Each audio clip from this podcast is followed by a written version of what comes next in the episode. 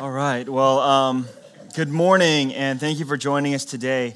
Uh, we have a weighty text and a lot to get through, so we are going to dive right into the passage. If you have your Bibles, please turn to 1 Timothy chapter 2.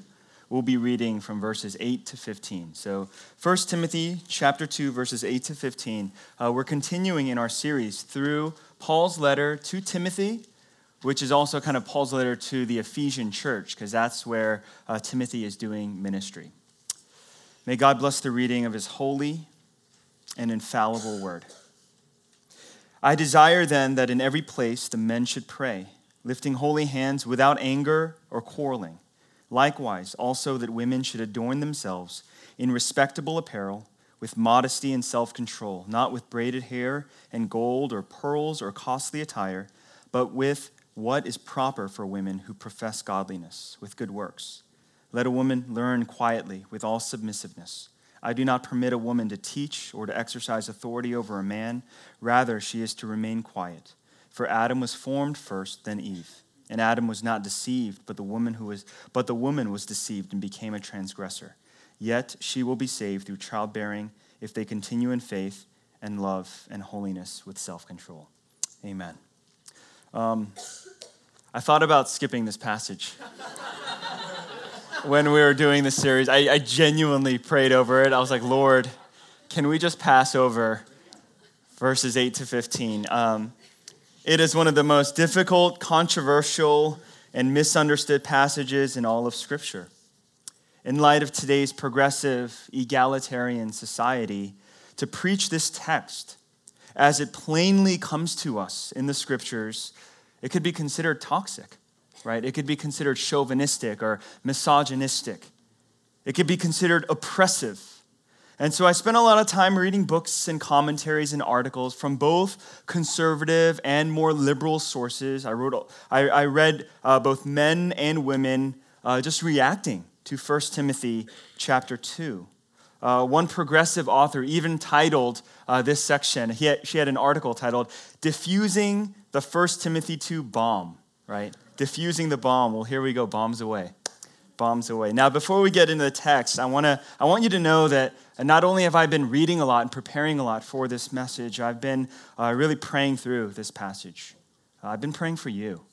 I've been praying for us that um, as we receive this passage and as we work through it, that that it would really be edifying, that it wouldn't be divisive, right?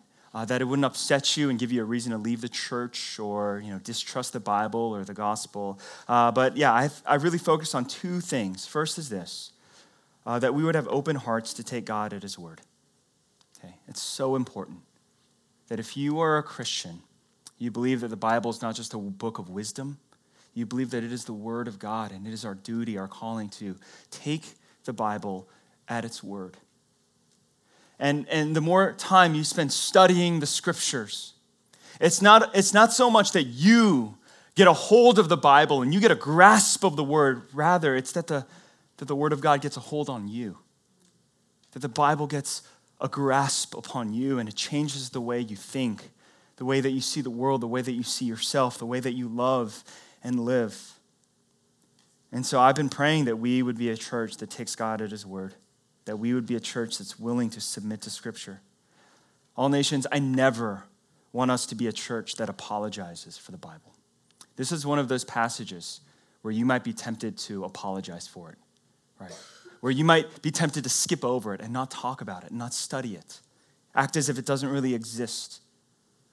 I never want to be a pastor that's afraid to proclaim the whole counsel of God.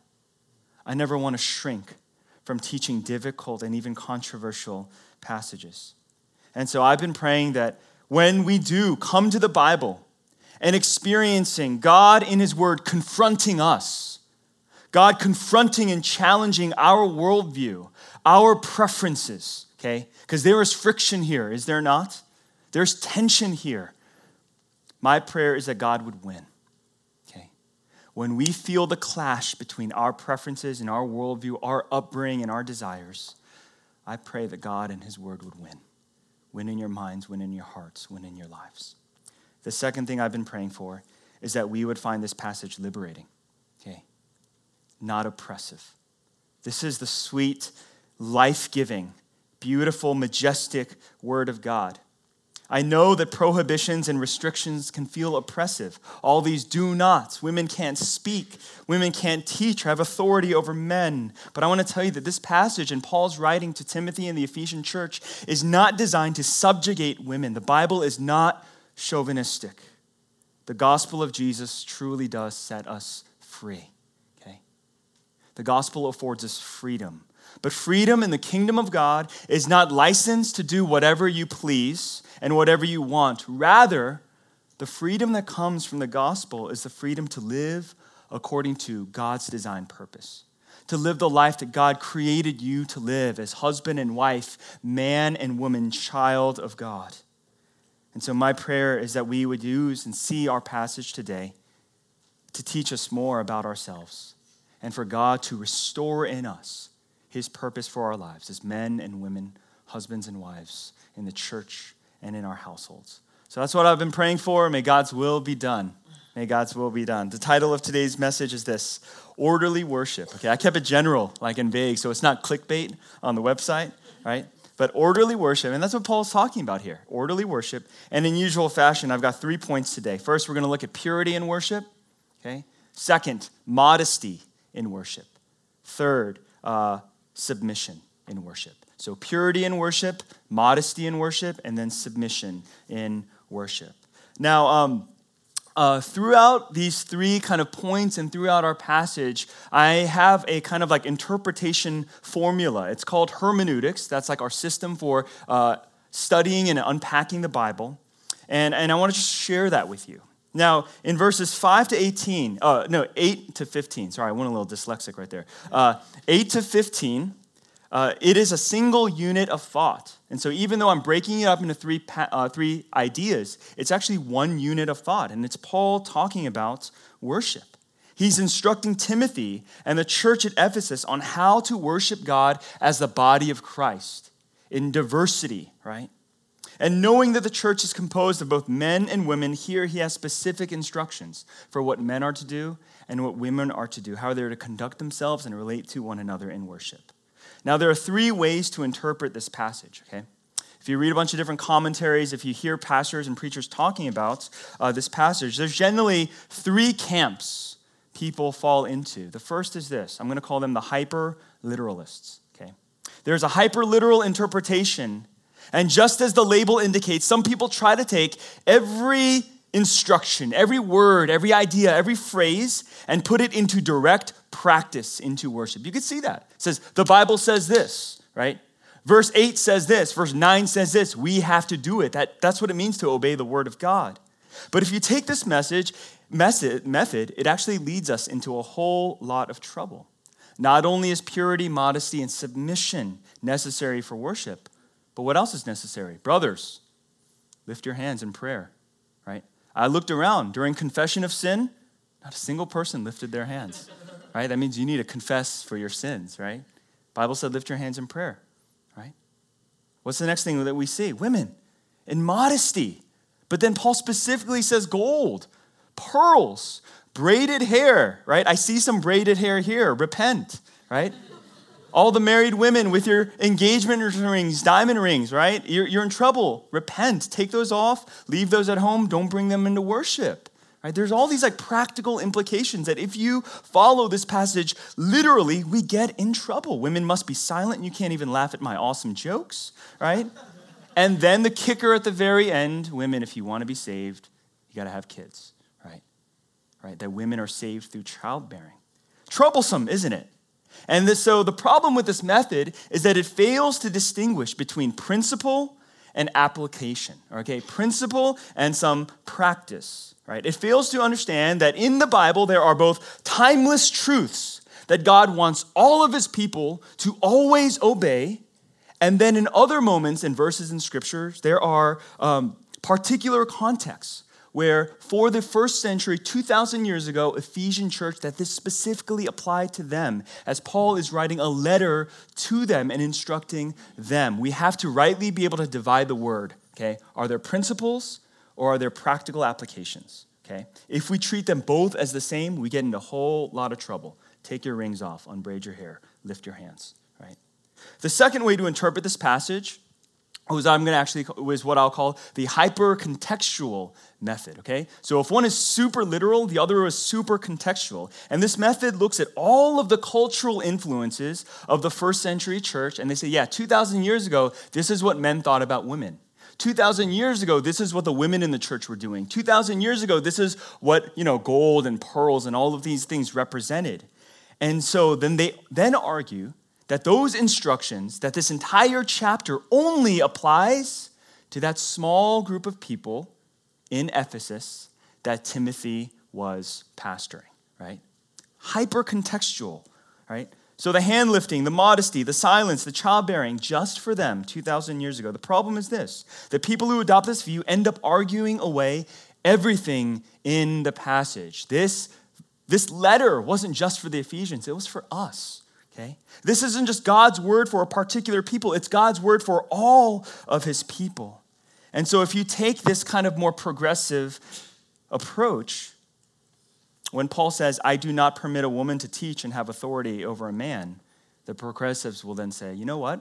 For us in 2017, we do permit a woman to teach and have authority over a man. And the question is, how did you get there? Paul says, I don't. How do you then justify authority and teaching in the church with men over women? That's not contextualizing, that's contradicting. Okay? There are things that we want to contextualize in Scripture, right? What's equivalent to a gold ring back then for us today, right? That's contextualization. Contradiction is I do not permit, but we will permit, okay? There's a huge difference, and we never want to contradict the Word of God.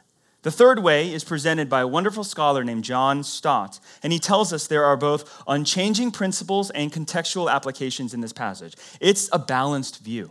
We identify both, and that's what we want to do today. This is a helpful guide for how we are to interpret the Bible. We want to look for the timeless truths of Scripture and then identify the appropriate application of those truths for our lives, for our church, for our situations today. So, verse 8, it's a great starting point for us to do this. This is kind of like the easy one of the day. Um, Paul writes in verse 8, it's going to go up on the screen as a great reminder. I desire then that in every place men should pray, lifting holy hands without anger or quarreling. Now, recall in our first sermon in the series, we're looking at chapter 1 that the church Timothy was pastoring is the church of Ephesus, and they're in a whole lot of trouble. Ephesus, Ephesus has had false teachers come into the church, infiltrate them, and mislead many people. They've even had to excommunicate two leaders named Hymenaeus and Alexander, right?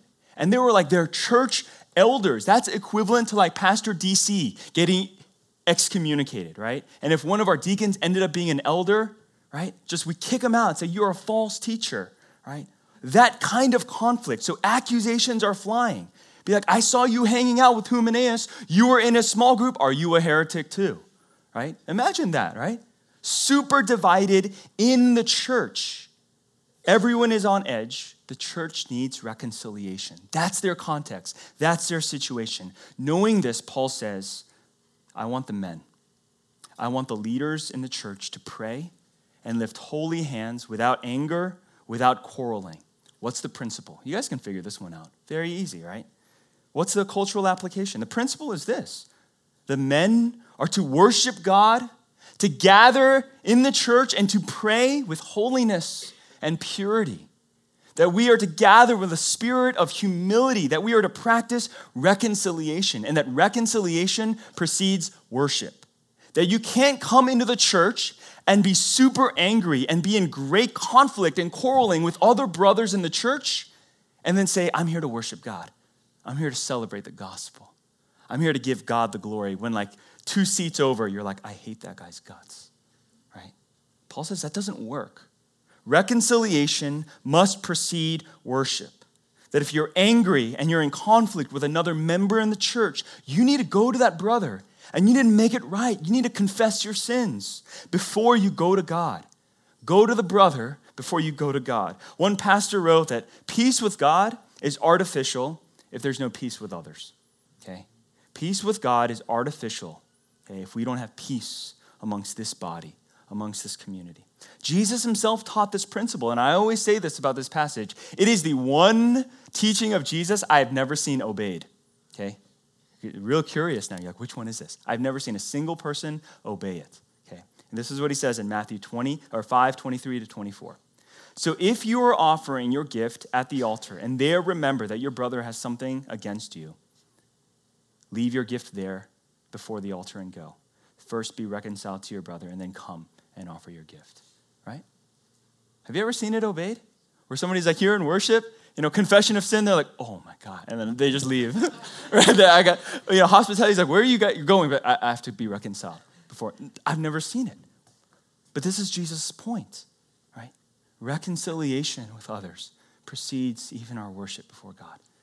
We can't claim to enjoy peace with God when we have so much conflict within the body. And that's what Paul is talking about here. Friends, isn't worship difficult? Isn't prayer impossible when our hearts are filled with conflict and anger? It's so hard to pray when you're angry, isn't it? It's so hard to pray. Are you experiencing this today? Maybe this is you. Have you tasted the bitterness of this in the past. Husbands, you guys know how impossible it is to really worship and really enjoy the gospel when right next to you is your spouse and you just had like World War III in the car on the way over. When you had great, just a terrible fight the night before. You know, you're like, everything is blocked, right? You're like, just nothing works. Worship doesn't work, prayer doesn't work when you've gone nuclear with your spouse on the way to church. I know a lot of uh, shrewd pastors' wives, um, very wise, very shrewd. Uh, they know and they decided like not to argue with their husbands on Sunday night before they preach because they don't want to wreck their husbands, right? They know that if they go and, and, and they go at it and they unload and they really argue with their husbands before they have to preach the next day, the husbands are done. They're going to bomb the message. So they wait until Sunday night and then let them have it, right? Uh, my wife does this one as well. She's not here right now.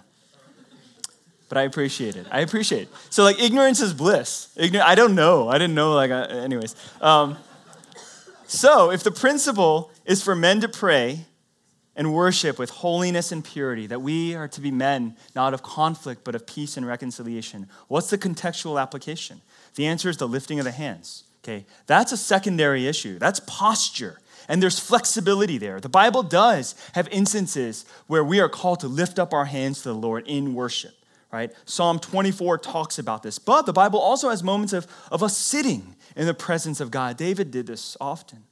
Or, the, or, or of praying in prostrate, where you fall headfirst, kneeling before the Lord, right? There are different postures that God allows us to have as we worship Him and as we pray. And so Paul isn't saying there's only one way and it's hands up right? It's not, that's not what Paul is saying. It would be absurd if that's what Paul was commanding us to do. People would think we're really cultish here at All Nations, right? Let us pray, and everyone goes, like, what kind of church are you? We're, hey, we're a, we're a 1 Timothy 2 church, right? Elsewhere, elsewhere, Paul tells us to what? Greet each other with a holy kiss. You guys don't want to see that in action hospitality team does not want to add that to their like ministry job description. Give out a bulletin and give out a kiss right? But paul said it. He commands it. Why do we not obey it? Because it's a secondary issue and there's a contextual application right? In spain one kiss two kisses boom boom like left and right no problem right? Uh, but we're not that kind of church. And so we see that there's principle and flexibility. Verse 8 really really helpful Okay, let's continue to our second point today, which is modesty in worship. This one still is, is okay for us. Verses 9 to 15, then, after Paul addresses the men in verse 8, 9 to 15 specifically addresses the women in the church. But I, want, I also want the men to listen carefully because there's so much for us to learn, so much for us to profit from uh, in these verses. In verses 9 to 10, let's look at those again. Paul commands, likewise, also that women should adorn themselves in respectable apparel. So, likewise, women, reconciliation is important for you guys as well, okay? Uh, women should adorn themselves in respectable apparel with modesty and self control, not with braided hair and gold and pearls or costly attire, but with what is proper for women who profess godliness with good works. Once again, what's the principle here? I think you guys are like getting the hang of it, okay? It's for women to dress in modesty It's for women to adorn themselves not with just earthly beauty, but with godly beauty. And that's good works. That's self control. That's modesty. The context for the Ephesian church was to abstain for, uh, from braided hair, gold, and costly attire. It's, I'm really glad. My wife is really glad. All the married women are glad that those things are flexible, right?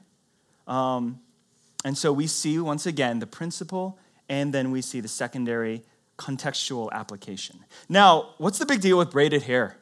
Gold, pearls, costly attire. I keep going to my gold, right? I, I keep like, eh. anyways, uh, but the guys can wear it, didn't say no. Um, now, why would Paul bring these things up? Okay? Is it because there's something inherently bad with pearls and braiding your hair? The answer is no. There's nothing inherently wrong with gold, right?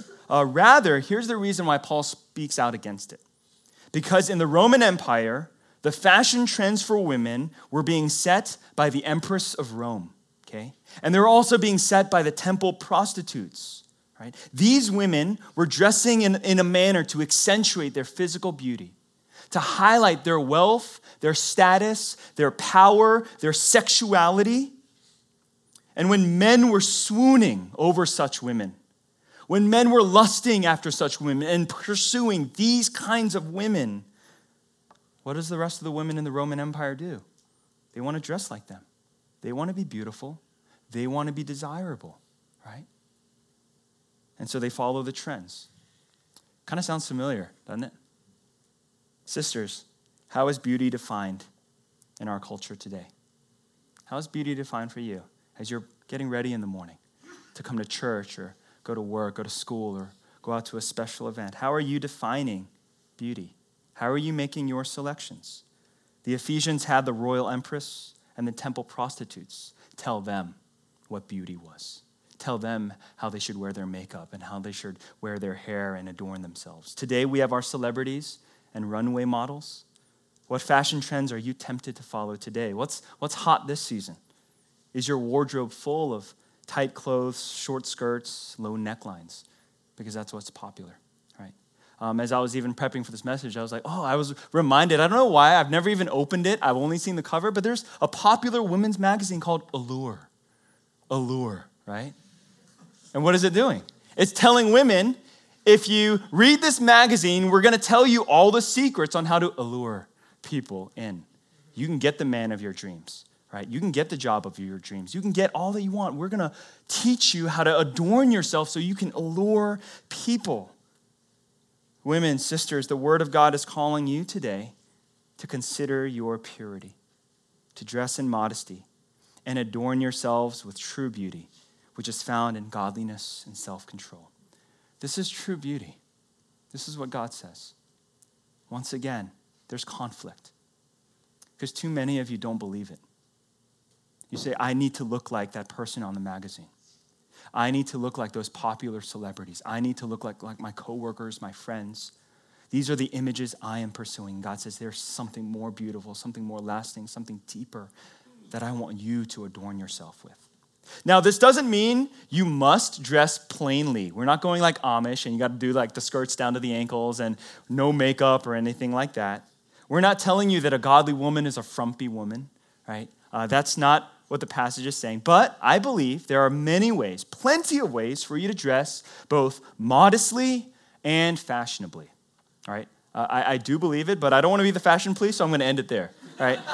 you guys fig- figure it out, figure it out, but you know, I hope we can figure, you guys can figure out a way to dress modestly and fashionably. And um, God bless. Godspeed. That's the principle. That's the principle. Men, I want you to do your part as well. How do you identify beauty in a woman? One of the main reasons why these women were pursuing the empresses, dressing like the temple prostitutes, because that's what the men were interested in. That's what the men were desiring. That's what their appetite was for. And these women wanted to be married. They wanted men to show interest in them. They wanted men's affirmation. They wanted their men to say, You are beautiful. How do you measure beauty, brothers? Do you see beauty in godliness? Do you see beauty beautiness, beauty in self control? Do you see beauty in good works? how do you want your daughters and wives to dress? The more, brothers, we celebrate beauty as godliness and purity, the more we are reinforcing and we are abiding in the Word of God. We are creating a culture of biblical beauty for our sisters. We're creating a safe place for our sisters to dress in modesty and beauty and affirm them and celebrate them, right? And so, brothers, I just want to challenge you to redefine for yourself what a beautiful woman looks like according to 1 Timothy chapter 2. That's the challenge for us. Let's, that leads us to our final point, uh, which is submission in worship. So, uh, this is where the sermon gets sticky, right? Praying with pure hearts, no problem. Okay, dressing in modesty, okay, right? Glad Pastor Mike didn't go fashion police on us. Um, but now, telling women to submit, be silent, not have authority in the church. Nuclear, right? Bombs away. Let's look at our final verses one last time together. Let a woman learn quietly with all submissiveness. I do not permit a woman to teach or to exercise authority over a man. Rather, she is to remain quiet. For Adam was formed first, then Eve, and Adam was not deceived, but the woman was deceived and became a transgressor. Yet she will be saved through childbearing if they continue in faith and love and holiness with self control. So um, let me diffuse the bomb as best I can, and I'm going to identify first the principle and then the contextual application. The principle for women in the church is clear. Women are to practice biblical submission to male headship in the church and in the home. Okay? Uh, there's no skirting around that. The submission word isn't the, oh, we get to like flex it. Uh, that's, that's the principle. That Christian women in the church are to practice submission to male headship in the home and in the church. This means that women are not to assume teaching authority, that women are not to become ruling elders in the church. Um, this is the principle. But the concept of women being quiet in the church, the women being silent in the church, that's actually the area where we will flex. And we will see that there's a cultural application uh, that differs from us in 2017 versus them uh, back 2,000 years ago. And so it's in the quietness, in the not permitting women to speak, uh, that's where, uh, yeah, there's a contextual application. Now, in the beginning of my message, I said I wanted our understanding of this text to be liberating and not oppressive. And this is where it starts feeling oppressive, doesn't it? It really does. And so I just want to share three ways in which biblical submission is a powerful, life giving, and a beautiful truth for us to live in, okay? I want it to be empowering, women. I'm not here to be like, oh, be quiet and just follow. That's not the word of God for us today.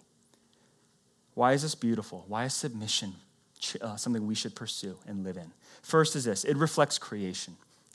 Submission reflects creation. In Genesis 1:27, before the fall, God says this. So God created man in his own image, in the image of God, he created him, male and female, he created them. It is not just Adam who was created in the image of God, but both Adam and Eve. Before Eve was even formed, that happens later, right? Before Eve was even formed from Adam's rib, God said, Male and female, I created them in my image. Both are equal as image bearers of God, equal in our need for one another, okay? Adam was lonely, and God looked at him and he says, This is not good. I'm going to create a suitable helper for him. Both male and female need each other, right? Adam looked at Eve, at Eve. He says, Bone of my bone, flesh of my flesh.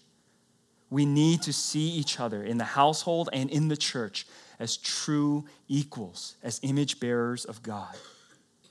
But this equality is not without distinction, okay? Not without distinction. Adam was given headship over Eve, and he was created to have authority over her, right? To protect her, right?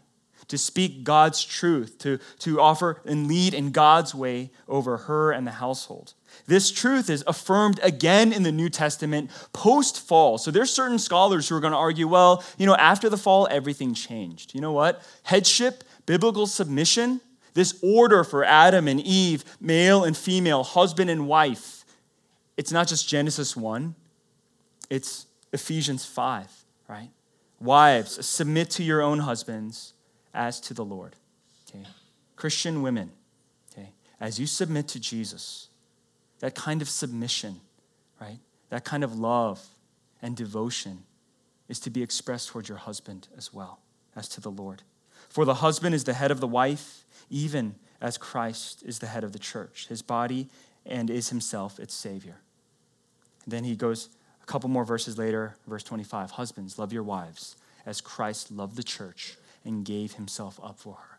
There's this mutual devotion, an actual mutual submission, because if a, if a husband is going to love his wife as Christ loved the church, well, what did Jesus do for the church? He died for her. He gave his life up for her. He went to the cross for her. If that's not surrender, I don't know what is. So, husbands, it's not this dictatorship over your household. No, you die for your family. You die for your wife. You surrender for her life, for her joy, for her good. What is the implication of created order, right, of man and woman, Adam and Eve? The implication is this the implication is headship is not based on merit, okay? It is not based on merit. Um, what we're saying is men are not teaching in the church because we're better friends. I had women uh, classmates female classmates in seminary. I guarantee you every single one graduated with a higher gpa than me right? I'm at graduation. They're like summa cum laude you know honorable mention. Like i'm just like michael lee graduated.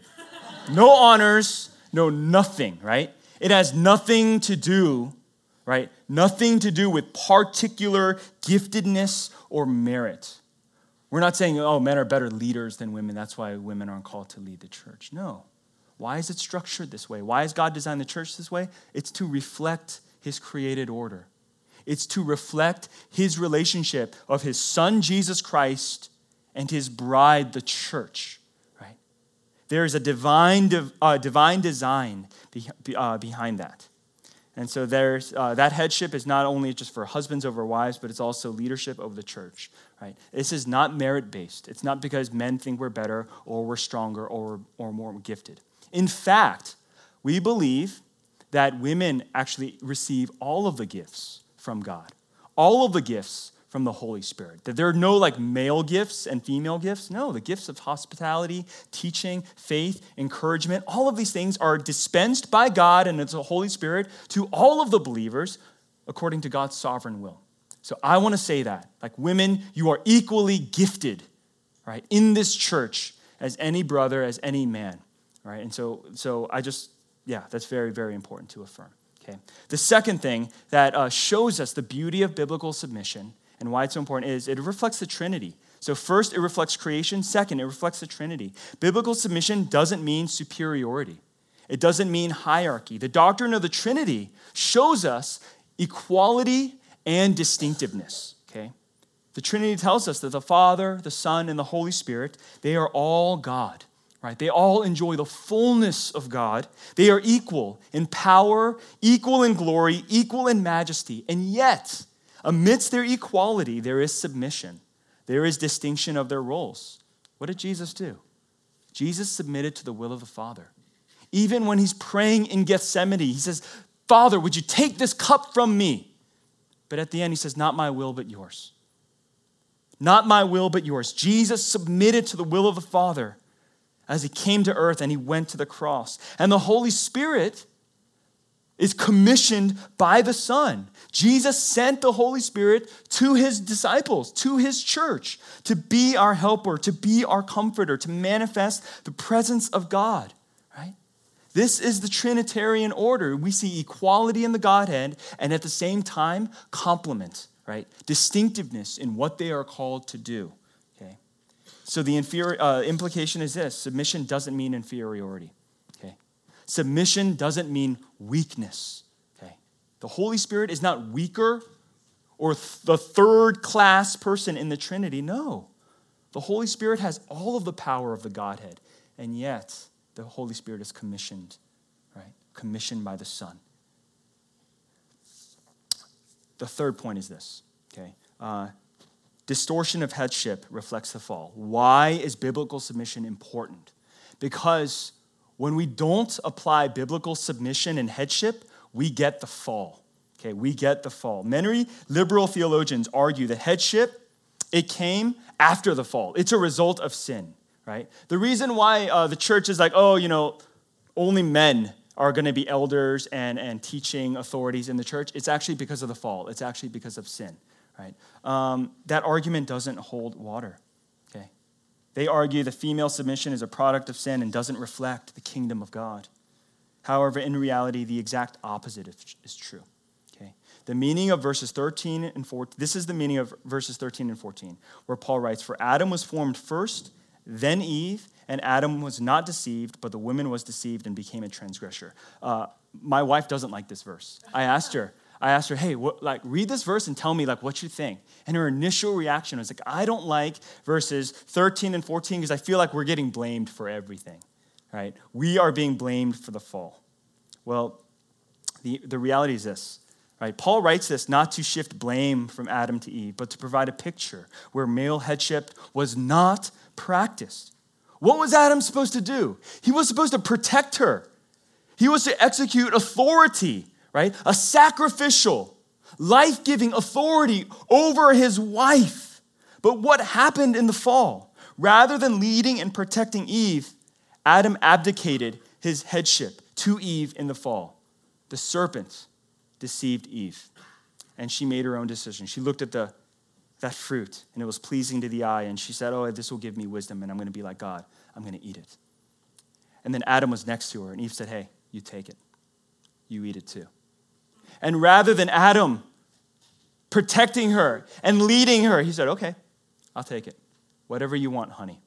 He followed. He didn't execute and demonstrate headship. Right? He was led and misled by his wife. She gave, uh, yeah, he received that. Adam let Eve lead the family, and the results were catastrophic. Once again, it's not to blame her. Rather, it's a picture of Adam's failure to lead. It's a picture of what happens when we actually don't practice this model and structure of family and headship in the church. You see, this is how authority was supposed to flow in God's creation. God has authority, right? He gave it to Adam, he gave it to Eve, and they rule over creation. That's how the authority was supposed to flow. You know what happened in the fall? The serpent, a created being, deceived the wife. The wife misled her husband and all were in enmity with the Father. You see how disorienting, right, that was. The good news of the gospel is that the gospel doesn't dissolve headship. It doesn't say, oh, men and women, they're all the same, and in the family and the church and whatever it might be. No, no, no. The gospel restores authority. And as Jesus' is authority over the church. That's to restore a husband's authority over his wife the male leaders in the church over their members. Right?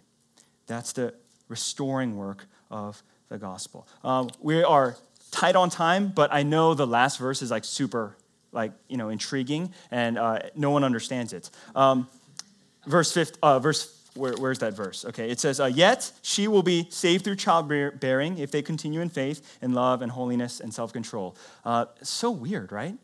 What are you saying, Paul? Are you saying that women are saved through childbearing as long as you're like a godly mom? Right? Uh, I just learned what a push gift is, right? Eternal life, like the best push gift ever. Um, but that's actually not the point. Thank you. I was like, wait, is that not funny? Okay, was that inappropriate? If it was inappropriate, I'm sorry. Um, that is not, uh, that's not what uh, Paul is teaching uh, it's, there's actually something really beautiful about what Paul's referring to. Um, in Genesis 3 15, after the fall, God kind of issued both a curse and a promise to all of creation. And this is what he says to Adam and Eve I will put enmity between you and the woman, between your offspring and her offspring. He shall bruise your head, and you shall bruise his heel. This is what God tells the serpent. Okay. This is what I'm going to do. There's going to be enmity between the line, the children of Satan, and the children of Adam. And one day, the Messiah is going to come. And you're going to strike him. You're going to send him to the cross. But Jesus will be victorious. Jesus will be victorious because on the third day, he's going to rise again. That was the first gospel promise that God gave the world, a fallen world in Genesis 3:15. What had to happen? Eve had to have children. And as women continued to bear children from generation to generation. As there continued to be godliness and faith and devotion to the Lord, a line would come from Abraham, Isaac, and Jacob. A line would come through King David all the way to one day Mary would be with child and she would give birth to the Messiah. Yes, we are saved through childbearing, through the immaculate conception of Mary. What an amazing thing that we can say, oh, Eve, through the deception of a woman came the fall of creation. Through the conception, right? Through the conception in a woman came the Savior of the world. That is redemption. There is the gospel there. I don't have time to finish our final exhortations, but if you are a woman at our church, I hope that we might be a place where you can learn, where you can be discipled, where you can grow in faith, where you can exercise your gifts. I want to make every opportunity possible to see you bear fruit, to you live a life that glorifies God, that, that disciples other women, that encourages and edifies the church. And brothers, may this be part of our mission and calling as well. Not just to go on great men's weekenders, but to really cultivate a ministry where our women, our wives, our sisters can flourish in the Lord. Let's pray together. Father, we thank you for your word to us today. Lord, I pray that you would help us to be a healthy and a whole church. Help us to be a biblical church that doesn't manipulate your word according to our own preferences. Lord, rather, may we be surrendered to your word. May we be mastered by your word. Father, we thank you again for this picture of grace, this picture of family, this picture of the church that you have painted for us. Lord, I pray for us here at All Nations. May that be more and more a reality. We thank you. In Jesus' name we pray.